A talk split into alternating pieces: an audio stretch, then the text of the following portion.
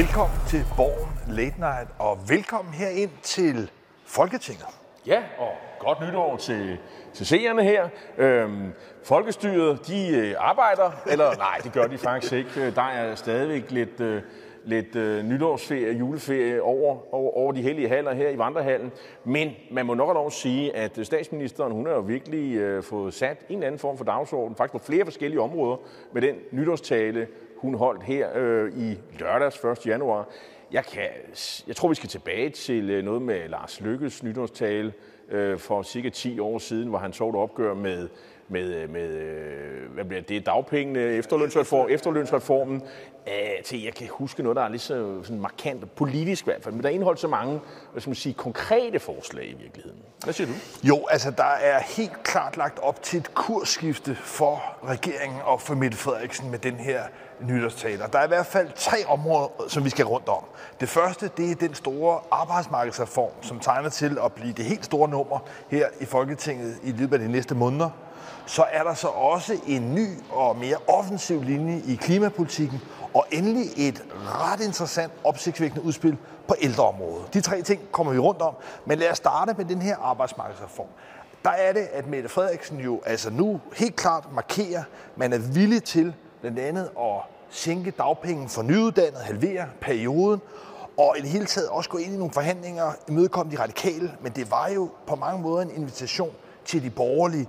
Så ja, altså den, den tone, den linje, den kurs, som Mette Frederiksen lagde her i forhold til en arbejdsmarkedsreform, altså det, der skal skaffe mere arbejdskraft, er det et kursskifte, eller, eller, eller altså, har Mette Frederiksen skiftet kurs her? Man kan sige, de har jo allerede lagt skinnerne med her i, i, i efteråret, hvor der var, vi skulle til en konference, øh, blandt andet over, jeg tror det er Fredericia, hvor det var, og, og, og dimittentsatsen, der skulle ske noget på den, det har vi allerede tænkt. Og så, der så har man jo så adopteret nogle nye borgerlige idéer med, for eksempel, hvis man nu har en ægtefælle, der er pensionist, øh, jamen så, så slipper man måske for at betale en dumme bøde, hvis man fortsætter med at være på arbejdsmarkedet. En borgerlig idé, som statsministeren til synligheden har adopteret. Og, og så er det jo det her, synes jeg, øh, mere skal man sige, spændende, nemlig øh, import af udenlandsk arbejdskraft. Øh, fordi det er jo nok noget af det mere sprængfarlige, som jeg ser det. Øh, vi har allerede set, øh, det, det nævnte hun jo sådan set også i nytårstalen, hvad det egentlig kommer til at handle om, øh, om man skal sænke den der beløbsgrænse, som er på, jeg tror, der er 445.000 kroner øh, om året, man, man skal tjene som udlænding, og man skal have nogle særlige kvalifikationer, så kan man komme til. Øh, hvis man sænker den, jamen så hører vi allerede i fagbevægelsen et ramaskrig, fordi de ser det jo som løntrykkeri, hvis man får øh, for mange af den øh, til landet. Men regeringen, som jeg ser det, er tvunget til at handle. Øh, arbejdsmarkedet er rødglødende, jo, det er som ligesom boligmarked, men rødglødende. Hvis ikke der kommer flere folk i arbejde nu, så stiger lønningerne, så stiger priserne, så kan det her opsving, vi ser, fuse ud. Øh, så der skal ske noget. Og så har statsministeren åbenbart tænkt sig, at vi bliver nødt til at, at slå nogle hellige køer ihjel.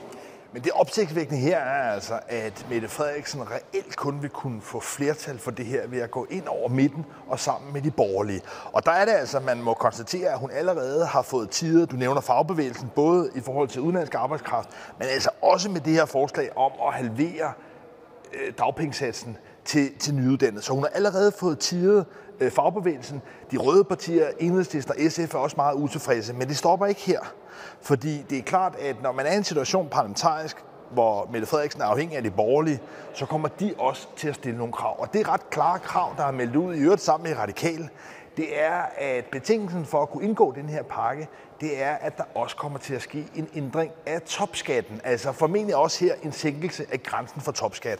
Og så har vi for alvor balladen, særligt i forhold til de røde partier. Men øh, det nævner hun jo så ikke i nytårstalen, så det kan jo være, det er det, som bliver kravet. Det tror du har for ret i. Men, men, men, men, altså- men, men, men hvis vi lige skulle øh, vedblive med det her med, med, med at få de øh, med flere udlændinge til, det har jo været det er jo en opsigelse, de facto opsigelse af alliancen mellem det, man kunne kalde for nationalisterne, Dansk Folkeparti øh, og øh, venstrefløjen i dansk politik, der har jo været en, en, en hellig alliance, kan man sige, eller uheldig, om man vil, øh, som jo handler om, at øh, vi skal ikke have flere udlændinge til landet. Øh, den ene argumenterer for, at det handler om løntrykkeri, og den anden argumenterer for, at vi kan bare have flere udlændinge. Punktum. Øh, og øh, så der ligger hun jo sådan set en bombe under det, øh, og øh, det bliver interessant at se, øh, hvordan det kommer til at spænde, spænde af. Det, det ser jeg som et, et opgør. Det er ikke mere end to måneder siden, vi så øh, Arbejderbevægelsens Erhvervsråd lave en analyse. Arbejderbevægelsens Erhvervsråd, de er jo, de er jo gode venner til regeringen. Øh, de, de er advaret mod, at man øh, sænkede den her øh, beløbsgrænse, for eksempel til 360.000, som erhvervslivet råber på, og som jeg tror bliver hovedkravet øh, som fra øh, erhvervslivsorganisationen. Øh, men jeg, jeg, jeg er helt enig i, at allerede her har vi en meget, meget anspændt situation. Men det er sådan set der, hvor vi står allerede nu. Min pointe er, at i de videre forhandlinger, hvis Mette Frederiksen, der nu kun har halvanden år tilbage til, der skal afholdes folketingsvalg, hvis hun ligesom skal nå at have de borgerlige med, ja, så er det noget, der formentlig skal ske her inden sommer, altså det vil sige i løbet af næste måneder. Og der er det altså en lille bit smule købersmarked, forstået på den måde, at det vil være de borgerlige, der i høj grad kan sætte betingelserne for, hvad regeringen skal acceptere. Og der er det, jeg siger, at der er kravet fra Venstre, Konservative og Radikale. Og jeg er helt enig i, at der er en konflikt her i forhold til, at man tidligere har fra Socialdemokratiets side forsøgt at lave, og har også lavet aftaler med Dansk Folkeparti, men nu er det altså mere den gamle VKR-alliance, der i virkeligheden tegner sig.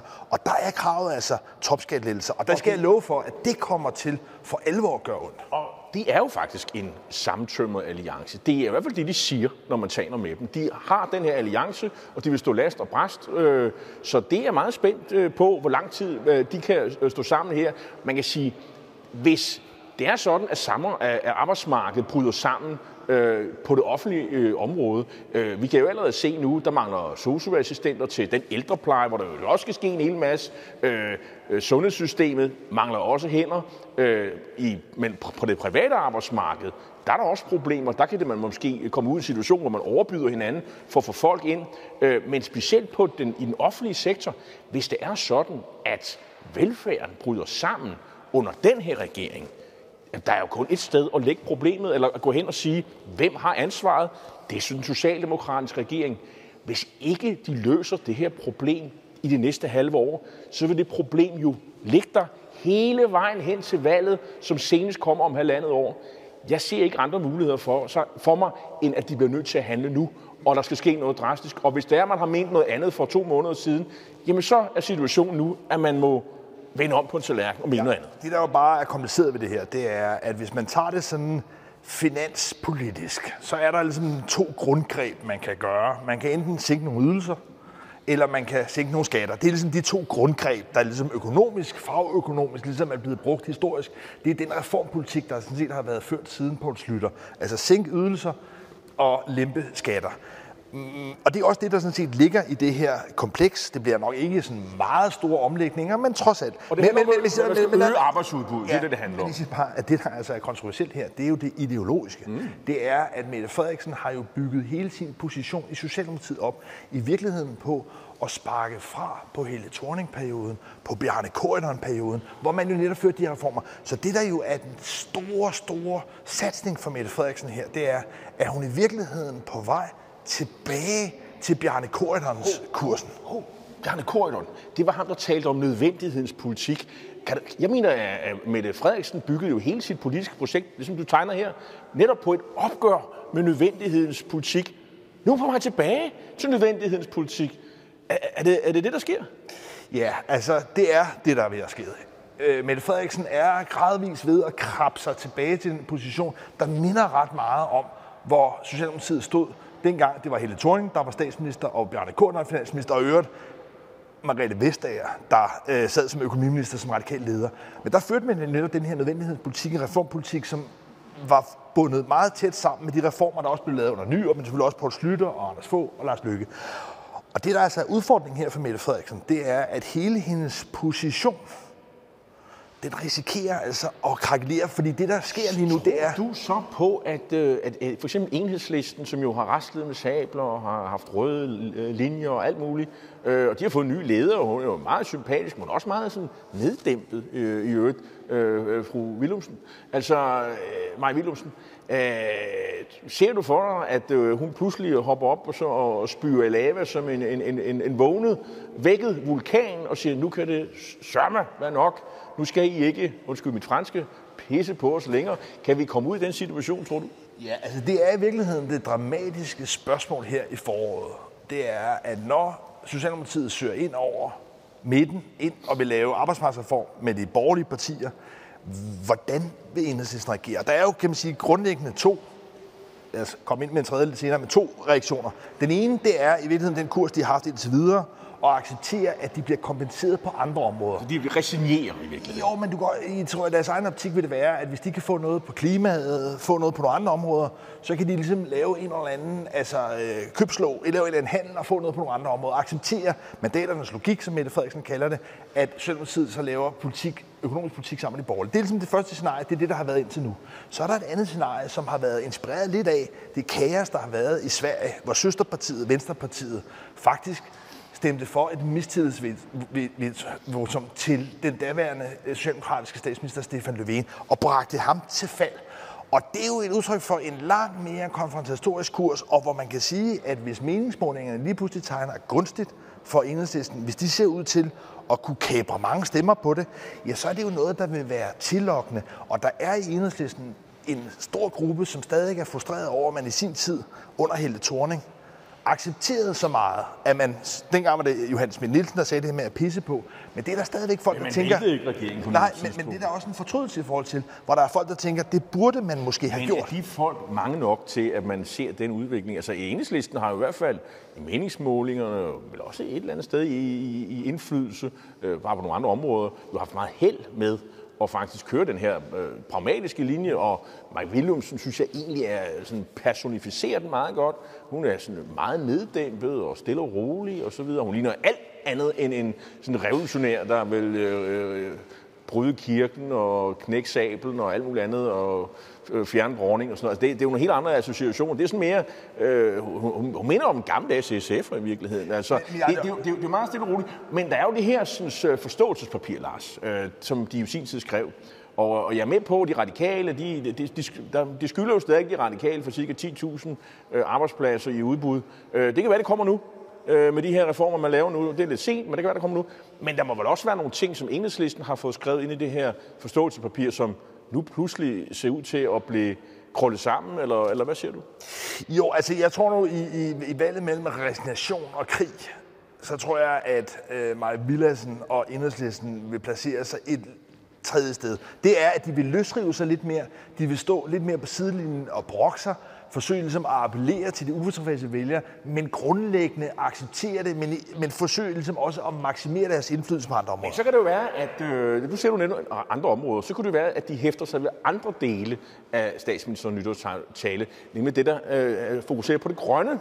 Og, og jeg bemærkede jo, at en CO2-afgift, som jo øh, statsministeren og hendes parti, og specielt ministeren, på i meget lang tid prøvede på ligesom at tale sig udenom osv., nu skal det være. Nu kommer CO2-afgiften, som jo også er en borgerlig mærksag. Altså, VK's øh, grønne politik er jo også bygget op på en CO2-afgift, som øh, er de, dem, der sviner i miljøet. Det er ikke, også, det er ikke dig og mig, men øh, alle mulige andre, de skal til at betale virksomhederne og sådan noget. Nogle der sprutter og røg og skorsten ja, nok, og sådan noget. Det er nok også dig og mig. Ja, men, ja. men ikke, ikke lige her nu. Men en CO2-afgift, øh, det skal komme nu. Øh, og det er jo i hvert fald en ting, man kunne, man kunne hæfte ved. Og så er der også noget fremtidsmusik øh, med, med, noget, med nogle grønne øh, flyvemaskiner, der flyver rundt øh, i og sådan noget. Det, det glæder vi os alt sammen til.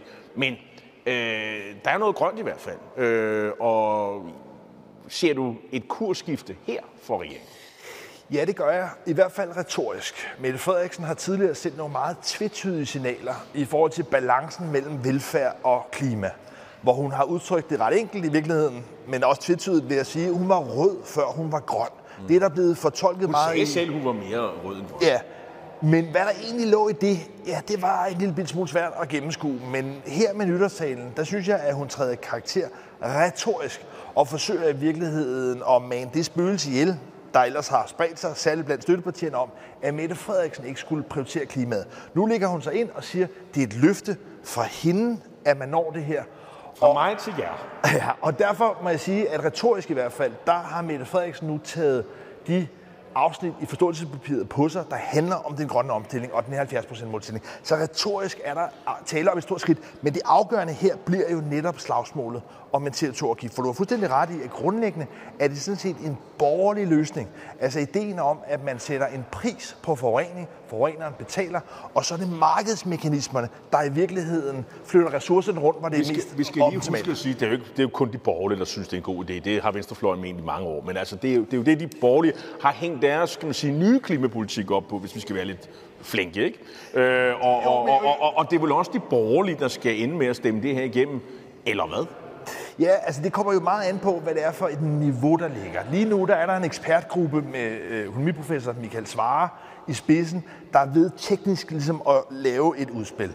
Og som jeg hører det, så har man udskudt det lidt, også fordi at det, den pris, der kommer, den ser altså ud til at være meget, meget lav. Vi har, været, vi har Klimarådet, vi har de miljøøkonomiske øh, vismænd, der har været ude at anbefale en øh, afgift per, øh, per 1000 ton på 1200 kroner, på 1500 kroner, og det, der kommer her, det ser ud til at ligge nede i et lag, der er omkring det halve. Det er jo gode nyheder for erhvervslivet. Så, så bliver det ikke så slemt alligevel. Så hvad venter vi på? Lad os få, det, lad os få, den, få den øh, vedtaget, Nej, ja, når det nu er sådan en nej, billig omgang. Ja, men når det her er lidt mere tricky, så er det fordi, at man i Socialdemokratiet godt ved, at hvis man spiller ud med det her, en så relativt lav CO2-afgift nu, samtidig med der arbejdsmarkedsreformforhandlinger, så vil man risikerer at tire venstrefløjen maksimalt. Så derfor vil man gerne, og det har Nikolaj Vammen tidligere været dygtig til, få det vredet lidt for hinanden, så det ikke går op for venstrefløjen, at man altså i virkeligheden gerne vil lave både arbejdsmarkedspolitik og klimapolitik med de borgerlige. Det skal være i to rum. Ja, og også gerne, kan man sige, i to forskellige forløb. Men pointen her er altså, at Socialdemokratiet, og det er der, hvor kursskiftet måske totalt slår igennem, det er, at Mette Frederiksen lægger altså op til både at lave økonomisk politik sammen med de borgerlige, men i virkeligheden også klimapolitik sammen med det borgerlige. Og lad os lige så der måske rulle videre til det tredje store tema. Ja, nu skal vi have noget nært, altså noget, der er altså borgernært, noget af det, mest borgernære, man overhovedet kan forestille sig, nemlig ældrepleje. Og, øh, og øh, der ved vi jo, at øh, det, var jo, det har været mærksag også for den nuværende social- og ældreminister. Øh, alle kan huske, hvordan hun jagtede Tyre Frank i sin tid, som jo også ville have afbyråkrateret det ene og det andet. Og, øh, og der, men der stod jo så Astrid Krav jo som øh, på på, på ældrerettighedernes side og, og, og lovgivningens side. Og der, kunne, der, havde man, der så man ikke lige frem, øh, som sige, Socialdemokraternes daværende ordfører være specielt øh, skal man sige, øh, øh, fleksibel øh, og imødekommende i forhold til den daværende LA-ældreminister. Øh, Men jeg skal dog nok øh, hilse at sige, at tonerne har ændret sig. Der er, der er simpelthen sket sådan en, en, en mental øh, forandring øh, siden nytår. Altså, øh, altså, øh, Astrid Krav har vel vågnet, øh, måske, øh, måske nytårsaftensdag, måske øh, nytårs, øh, øh, dagen efter nytår, og, og, og, og læst talen og sagt, Nå, det skal vi så mene i dag. Øh, nu har jeg ment det andet de sidste 6-7 år. Øh, fordi hvad, der, er jo, der er jo virkelig øh, sket noget nyt her. Ja. Afbyråkratisering. Afbyråkratisering. Altså et gammelt, øh, kan man sige, en gammel parole tilbage fra Paul Slytters øh, dage. Det har ligesom været en evig kæphest. Jeg vil sige tilbage fra Måns Glistrups dage tilbage i 73. Ja, ja, okay. Men, nu, nu, ja, det, er jo ikke nogen gammel, men, det er jo gammel mærksag. Men Marker, du siger Måns Glistrup, men stor politisk indflydelse havde han dog ikke herinde på Christiansborg. Ja, det var indirekte, vil jeg sige. Ja, men den direkte indflydelse, her tænker jeg på statsministerne. Der var det Poul Slytter, der startede den her øh, dagsorden, og der er Mette Frederiksen nu den 6. række, som hun også var inde på. Men jeg synes, det er meget præcist at sige, at det, der i virkeligheden er paradokset det her, det er, at Mette Frederiksen og konkret Socialminister Astrid Krav er nu blevet spillet derhen, hvor de i virkeligheden skal forsøge at realisere Tyr Franks dagsorden. Tyr Frank, der blev hånet, spottet og latterliggjort. Helt fordi hun ikke var politiker og ikke rigtig forstod det politiske spil. Og det kunne der være mange gode grunde til, fordi det var ikke nogen imponerende bedrift, hun øh, havde som minister. Ikke desto mindre havde Tyr Frank den her grundlæggende parole om, at man skulle væk med alt papirnuseriet, i øvrigt også en gammel Glistrup-mærkesag, øh, men væk med papirnuseriet og i stedet for at ligesom fokusere på den enkelte ældre, måske med en lille gammel dansk, eller hvad der nu må til for at holde humøret lidt op. Jeg vil at være på, på Tyre Franks plejehjem. Øh, det, det er desværre nedlagt, men altså...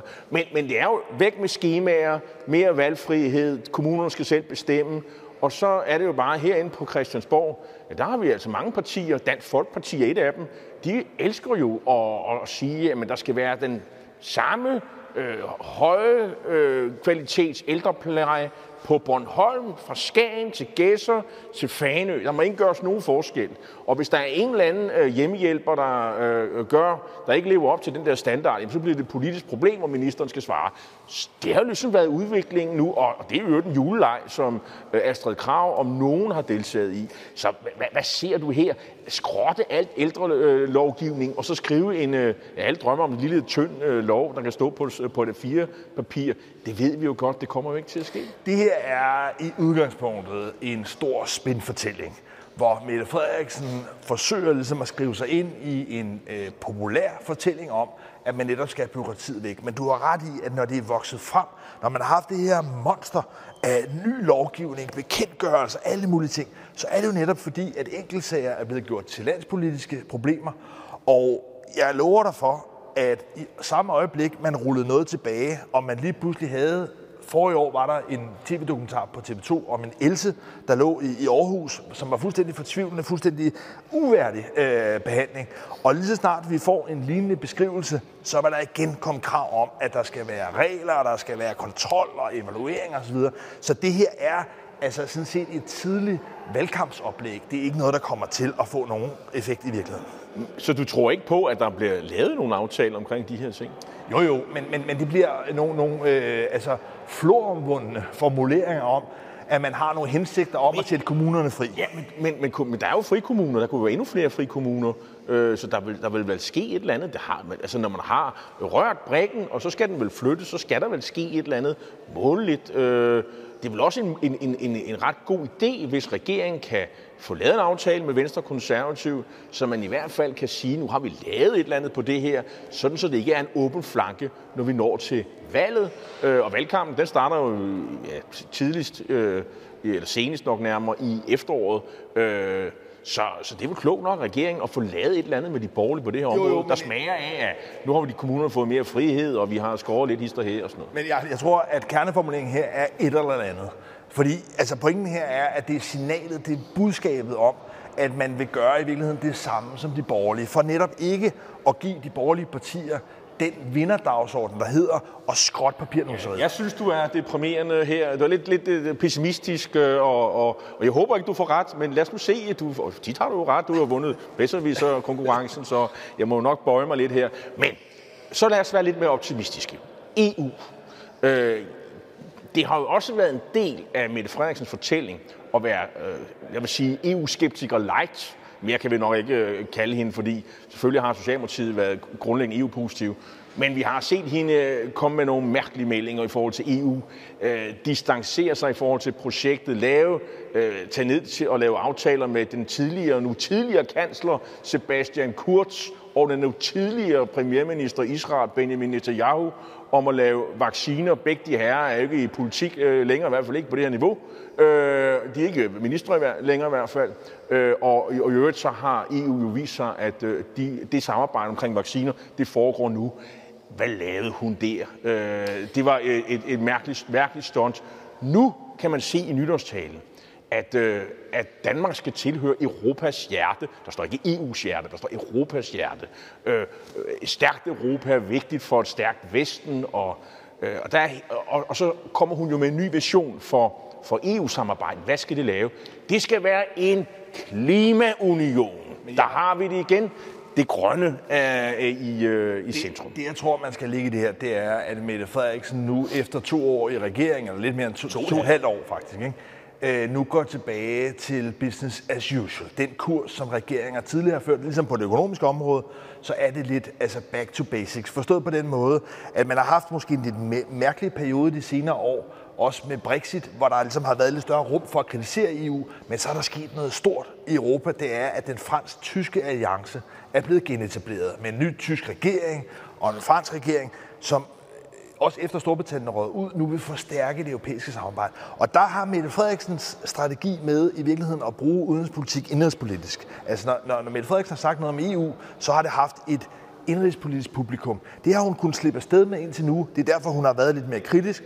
Nu er der bare en jernlov en kul- og stållov, kunne man sige, i Europa mellem Frankrig og Tyskland, som driver den anden sted hen. Og det taler- bliver, det det bliver Danmark nødt til at tage bestik af. Det er den nødvendige udenrigspolitik, Ja, det vi, vi taler om. Men, men, men er alt det her kommet, fordi at regeringen tabte øh, kommunalvalget, med, eller Socialdemokraterne fik et relativt dårligt, de fik et dårligt kommunalvalg. Er det derfor, at hun ligesom justerer kursen? Fordi at nu er vælgerne et andet sted, som nogen øh, peger, peger på? Øh, eller er det fordi, at der er nogle problemer, der skal løses. Det er en erkendelse, man kommer. Har man været ude og spørge øh, de her sådan, fokusgrupper, hvad mener I nu? Hvad skal Socialdemokraterne mene det næste halvår? Øh, og så har man spurgt øh, nogle midtervælgere, som øh, måske hoppet over til de radikale, eller hvad ved jeg. Øh, er, det det, der har, har gjort den her kurs? Eller er det en analyse i regeringen? Hvad, hvad er dit bud?